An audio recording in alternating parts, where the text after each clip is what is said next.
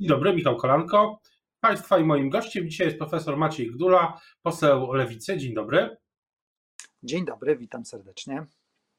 Jak pan interpretuje wynik tych e, wyborów e, prezydenckich oczywiście? Czy, czy pana zaskoczyło to, że wygrał Andrzej Duda i w jakim e, stopniu wygrał? Nie byłem wstrząśnięty, wiele osób to przewidywało. Ja przyznam, że też jak się zastanawiałem realnie, kto ma większe szanse, a nie tak życzeniowo, to też musiałem przyznać, że Andrzej Duda ma E, lepszą e, tę końcówkę wyborów. E, miał te, moim zdaniem tę kampanię w drugiej turze po prostu wygrał. Ja też bardzo sumiennie śledzę media publiczne. Ja tam widziałem w, w jakie tony Andrzej Duda uderza i do kogo to może docierać.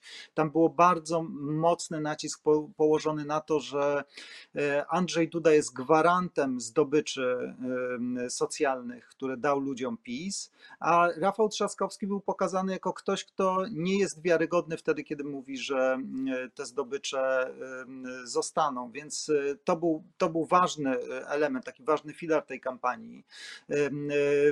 Niestety też Prawu i Sprawiedliwości pomogła ta nagonka na LGBT, z której po wyborach Andrzej Duda się tak troszkę jednak wycofał, co jest optymistyczne, ale jadu i, i nienawiści ile się wylało w tej kampanii, no to, to wiemy. E, był jeszcze jeden element, który moim zdaniem zadecydował o tym, że w końcówce Prawu i Sprawiedliwości Andrzejowi Dudzie się polepszyło.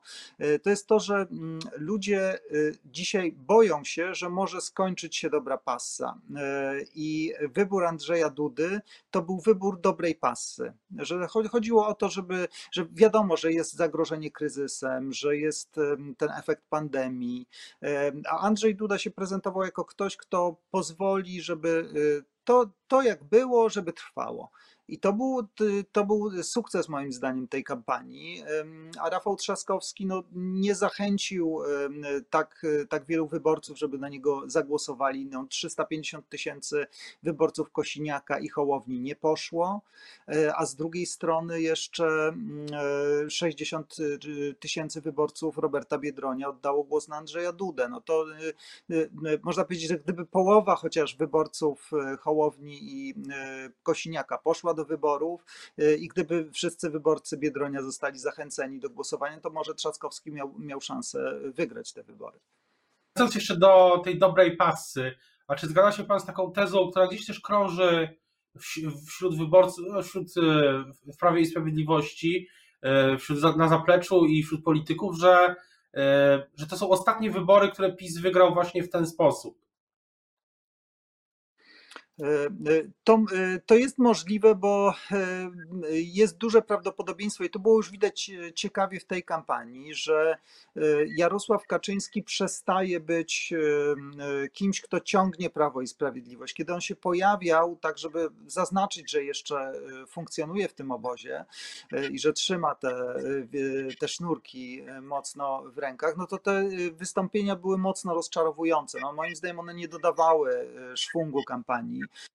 Raczej było tak, że, że wszyscy byli zdziwieni w ogóle, co się dzieje, po co to się, po co to się dzieje. E, więc e, może być tak, że w ogóle kolejna kampania już będzie z, musiała wyglądać inaczej, bo e, po prostu przywództwo Jarosława Kaczyńskiego nie będzie takie wyraźne, takie silne, albo w ogóle go nie będzie. No i jest pytanie, co się stanie po wyborach. Dla mnie bardzo ciekawe było to, że już dzień po wyborach premier Mateusz Morawiecki został zaatakowany w publicznych mediach. No musimy niestety tak trochę też analizować e, e, to, co się dzieje w rządzie przez, przez to, jak wygląda e, linia rządowych mediów. Został zaatakowany za to, że wspiera niepolską prasę, że daje reklamy rządowe do gazet, które nie są polską własnością, nie przynależą do obozu prawicowego. No to to jest jakiś sygnał jednak konfliktu, jakiegoś podziału, więc tutaj e, rzeczywiście może dojść e, nie tyle do rekonstrukcji rządu, co do przejęcia pałeczki w tym e, w obozie prawicowym przez kogoś innego niż Jarosław Kaczyński i Mateusz Morawiecki, więc tutaj to też sprawia, że być może to była ostatnia kampania Zjednoczonej Prawicy i to jest bardzo prawdopodobne. Kolejny etap pewnego sporu między porozumieniem a Solidarną Polską, ale to musimy obserwować z pewnego dystansu. Marek Migalski, profesor Migalski mówił nawet o pewnej kremlinologii tego, co możemy robić, obserwując e, te wszystkie zmiany. Ale wracając na chwilę jeszcze do samej, samych zmian właśnie w Polsce, jak pan sądzi, jak, jak dzisiaj mają się mieszkańcy miastka, czyli miejsca, gdzie pan e, przeprowadził bardzo głośne i chyba kluczowe w pierwszej kadencji Prawa i Sprawiedliwości e, badanie socjologiczne pokazujące nastawienie mieszkańców Polski poza dużymi miastami, ale też wobec rządów PiS. Jak pan sądzi, czy czy miastko ma się, ma się dobrze, czy głosowało e, na prezydenta tak troszeczkę już z zaciśniętymi zębami? E, w miastku e, Andrzej Duda miał około 60% poparcia, więc to pokazuje, że z lewą ręką wygrał z Rafałem Trzaskowskim.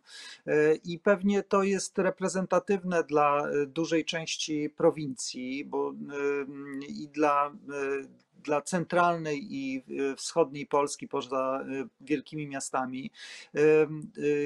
Moim zdaniem też stało się coś takiego w tej kampanii, że Dudzie udało się przekonać y, zwykłych ludzi, że Duda jest po ich stronie że y, Trzaskowski to jest kandydat elit wielkich miast y, i można powiedzieć Europy, a on to jest y, kandydatem małych miast, koński, on, on w końskich będzie rozmawiał z ludźmi, a Trzaskowski rozmawia z dziennikarzami i to jest zupełnie tak, innego typu polityk. Duda jest ludowy, a Trzaskowski jest elitarny. Niestety ta decyzja Trzaskowskiego, żeby nie jechać do Końskich i żeby nie brać udziału w debacie. Ja, ja rozumiem wiele zastrzeżeń, ryzyk związanych z tym, ale jak ktoś e, chce się skonfrontować z Dudą, to musi to robić do końca, no, w, na, niemal na każdym ringu. I, I ta decyzja moim zdaniem też kosztowała sporo Trzaskowskiego, no bo jak ktoś nie chce rozmawiać nie tyle z Dudą w publicznej telewizji, co z ludźmi w Końskich, no to, to traci. No i, no, no i tak się, e, no i tak się stało, że tych e, kilkuset tysięcy głosów zabrakło. Bo to są dwie szkoły. Jedna jest taka, która mówi, że, że no nie, nie wykluczają się wzajemnie. Jedna jest taka, że, która mówi, że właśnie Trzaskowski za mało nie spróbował nawet za bardzo, chociaż były różne takie akcenty, e, nie, nie podjął tego wysiłku, żeby przekonać do siebie e, mieszkańców Polski poza dużymi miastami, a druga zdemobilizować ich, przynajmniej sprawić, żeby nie poszli na wybory chociaż w niewielkim stopniu już to by wystarczyło. A druga jest taka, że za mało zmobilizował Polskę zachodnią. To widać na tych, e, tych pierwszych analizach, że, że potencjał, że rezerwy Koalicja Obywatelska czy kandydat e, mieli na zachodzie, tylko tego nie wykorzystali. I to jest e, też pewnie pokłosie no, całej tej, całej tej strategii Trzaskowskiego. Y, chociaż y, jak spojrzeć, gdzie Trzaskowski jeździł, to jeździł do mniejszych miast na ścianie zachodniej, a omijał e, ścianę wschodnią. Moim zdaniem popełnił błąd. E, trzeba było chociaż e, trzy razy pojechać na ścianę wschodnią i do mniejszych miast, i do na przykład do Białego Stoku albo do Lublina, trochę ryzykując, że nie będzie tam dużych tłumów, trochę ryzykując, że będzie tam jakaś konfrontacja z, z elektoratem Prawa i Sprawiedliwości, ale pokazując, że on jest kandydatem całej Polski. Polski. Y, to jest niezwykle istotne. Y, często y, nie doceniamy tego, albo komentatorzy z, z tych centralnych mediów nie doceniają tego, jak ważne jest dla ludzi to, że ktoś przyjechał to, że ktoś, ktoś właśnie, kto startuje, zauważył ich region, że był u nich, że, że nie zapomniał o nich, to jest, nie, to jest naprawdę jakby czasami się może wydawać, a co to za różnica, czy, kto, czy, czy y, mowa zostanie wygłoszona w Szczecinie czy w Białym Stoku, ale dla ludzi z Białego Stoku to ma naprawdę y, spore znaczenie, że też o nich, o, o całym regionie pamiętał, tak samo, tak samo w Lublinie, więc to był moim zdaniem y, to, to nie nie była trafna decyzja, zwłaszcza kandydata, który musi być tak zwanym kandydatem all Poland, tak? znaczy całego kraju, wszystkich, kandydatem, kandydatem i klasy średniej, i klasy ludowej. To o to trzeba było zadbać, żeby się pokazać wszędzie. Rozmawialiśmy o Trzaskowskim, ale pytanie, jakie są wnioski i analizy lewicy co tych wyborów? Co poszło dobrze, a co poszło nie tak? Y, można się y, oczywiście y, dość nawet celnie usprawiedliwiać, że ten wynik Roberta Biedronia, który nie jest satysfakcjonujący dla nas, on oczywiście jest bardzo niski, trochę wynika z, ze specyfiki tych wyborów. Tak już jest od lat, że jest dwóch głównych konkurentów, jest czarny koń, a cała reszta wyników jest spłaszczona. No i jak się ktoś nie dostanie do, do tej stawki dwóch głównych konkurentów, to później spada. To było widać na przykład po y, trajektorii wyborczej y, Władysława Kosiniaka-Kamysza, który przecież już był niemal w drugiej turze, y, a skończył z wynikiem 2,5%, więc to jest, to jest przekleństwo tych wyborów. To są niesłychanie trudne wybory, ale dla nas, dla nas jest jedna ważna rzecz, że nie można zakładać, że ma się jakiś elektorat. Znaczy, że można zakładać, że elektorat jest dany i tylko się go poszerza. O każdy głos trzeba walczyć, trzeba docierać do ludzi w kampanii bezpośredniej, e, trzeba docierać do ludzi tym, że ma się e, nową, tak czy odmienną ofertę od e, reszty partii politycznych. No i to będziemy na pewno robić. Pozytywne czy optymistyczne jest to, że w sondażach e, dotyczących poparcia partii politycznych, lewica cały czas ma bardzo przyzwoite wyniki, czyli jest raczej tak, że ludzie mówią, chcemy lewicy w parlamencie, chcemy, żeby lewica była ważnym, e, ważną siłą na scenie politycznej. Zależy nam na tym, żeby te e, idee, które są przez tę partię, czy przez te partie reprezentowane, żeby były obecne w sferze publicznej, ale niekoniecznie w wyborach, w których stawką jest to, żeby usunąć Andrzeja Dudę z pałacu, głosowaliśmy na na, na kandydata lewicy. No i jest to, y, jest to dla nas przykre, jest to y, też, też to pokazuje, że być może następnym razem, czy za te pięć lat, trzeba się zastanowić nad innym sposobem wyłaniania, wyłaniania kandydata. Y, będziemy zresztą o tym na pewno rozmawiać na kongresach lewicy, które się odbędą na jesieni. Będzie taki duży kongres programowy, rozszerzający dyskusje o lewicy poza partię, na, na środowiska, na organizacje, na aktywistów, na związki zawodowe. No i będziemy o tym rozmawiać też na Kongresie Zjednoczeniowym wiosny i SLD, który odbędzie się y, później na jesieni. Skoro pan mówił, że mówi pan, że wniosek jest taki, że elektorat nie jest dany, ani y, no to też chyba dotyczy to wyników lewicy w tych badaniach do Sejmu. To też nie jest dane już na zawsze. E, oczywiście, że nie jest dane. Ja, ja w ogóle nie, nie, zakładam tak, że e, na przykład a na pewno mamy te, e, te 10% i w ogóle się nie trzeba wysilać, żeby ci ludzie poszli zagłosować. Nie, oni, oni nas rozliczają, oni obserwują, jak się zachowujemy patrzą, jakie projekty ustaw y, składamy, czy jesteśmy pracowici, y, co mamy nowego do zaoferowania, jak odnosimy się do, do innych graczy, do Platformy Obywatelskiej, do Szymona Hołowni, do Konfederacji i będą podejmować decyzje. Znaczy, ja tutaj naprawdę z pokorą bardzo patrzę na, na ten wynik wyborów i też na sondaże. To znaczy, że my musimy bardzo pracować, żeby ci, którzy na nas głosowali w 2019 na jesieni, żeby y, za trzy lata y, powtórzyli y, swoje decyzje i żeby chcieli na nas głosować. Zresztą w ogóle tak polityka dzisiaj w Polsce wygląda, że za każdym razem trzeba się mobilizować, bardzo walczyć, chociażby po to, żeby obronić to, ten stan posiadania. Platforma dzisiaj coraz wyraźniej sygnalizuje, że zakłada nową, że będzie przeformatowanie platformy że bazą którego ma być właśnie wynik, wynik Rafała Trzaskowskiego. No jak wobec tego ma się, się będzie lewica ustawiała, skoro 10 milionów głosów to też są głosy e, lewicy. To, to jest moim zdaniem strategia, która w przyszłości może doprowadzić, czy, czy Platforma chyba zakłada, że 10 milionów głosów to jest właśnie ich baza, a tam jest i Lewica, i Hołownia, i Kosiniak-Kamysz, więc co Lewica na to? No tak, jest w tym e, dużo takiej, no nie, nie, rzadko używam tego słowa, ale trochę takiej jednak chucpy.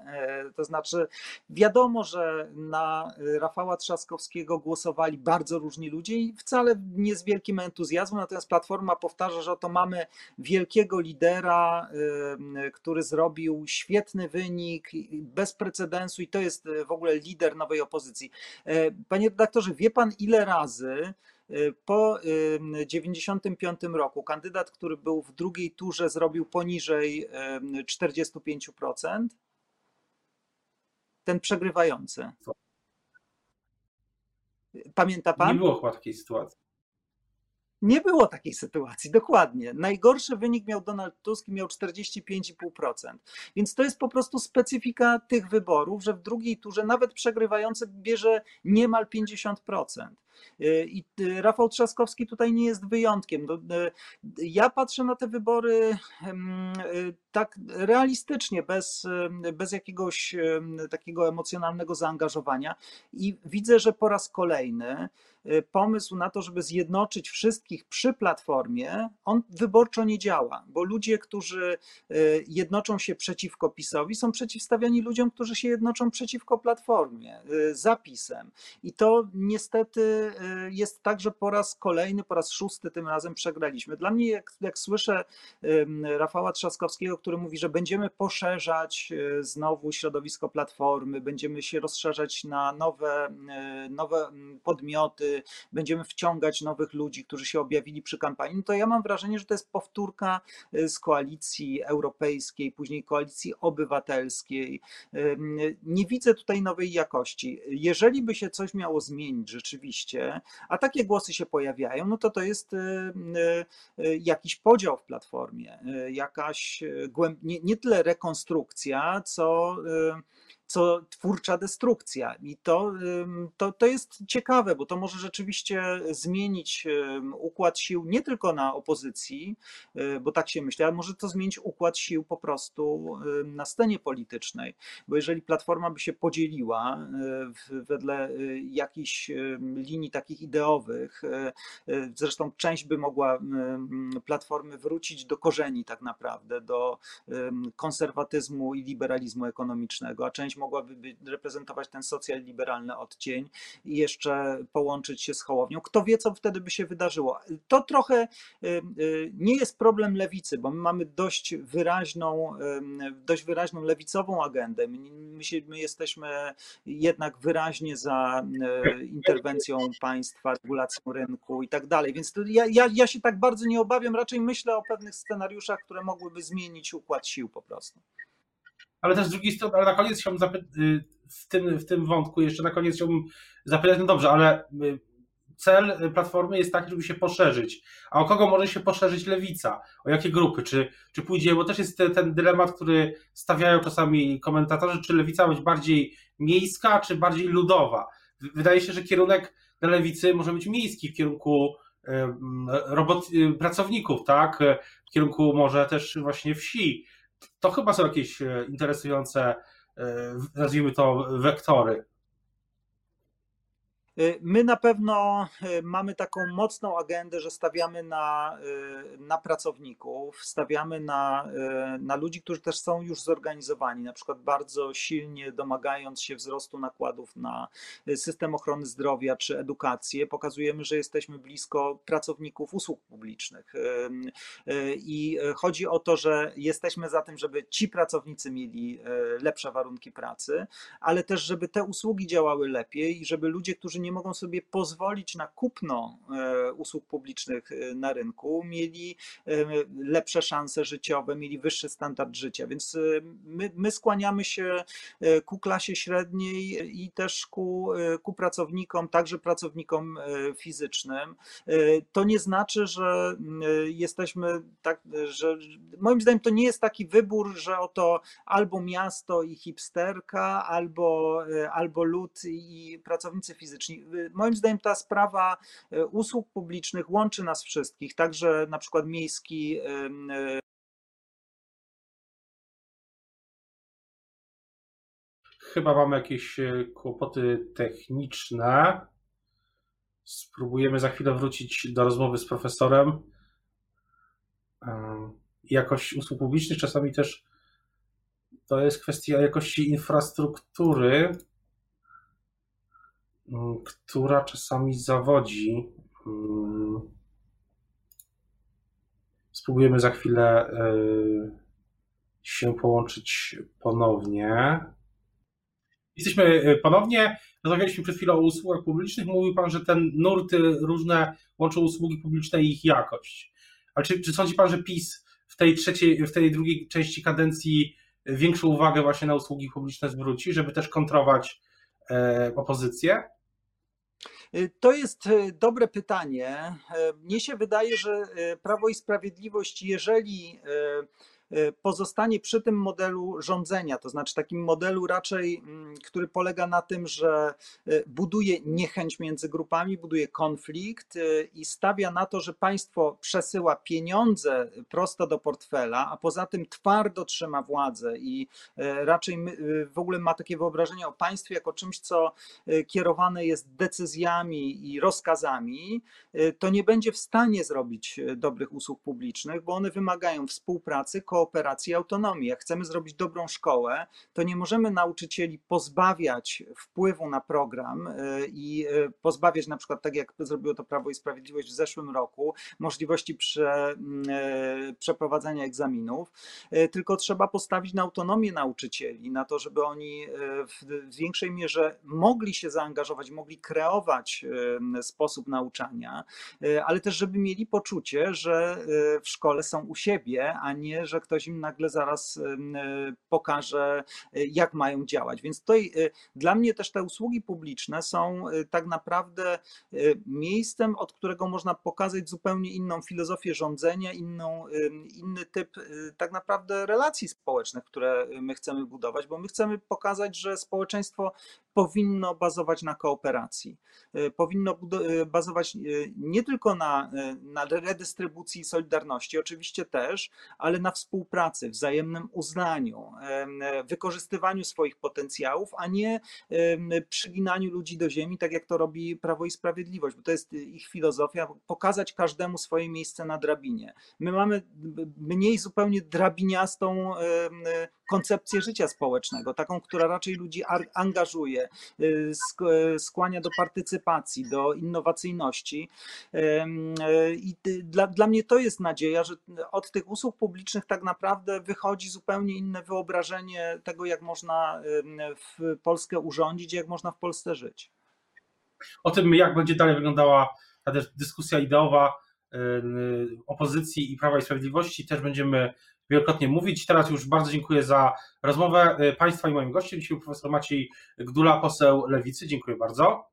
Dziękuję uprzejmie. Pozdrawiam Państwa. Do widzenia. Pozdrawiam.